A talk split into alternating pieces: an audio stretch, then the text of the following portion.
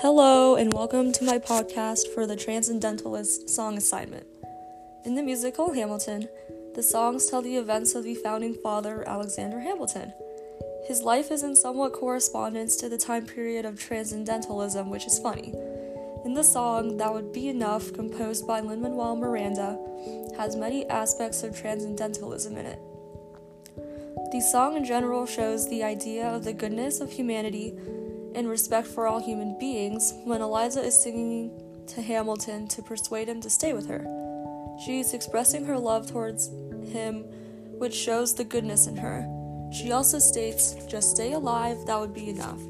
She is telling Hamilton not to go to war and to stay with her.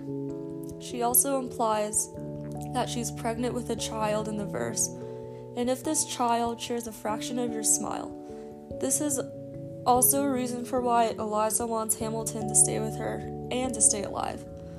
This shows her respect and love towards Hamilton. This song also shows another aspect of transcendentalism of simplifying life.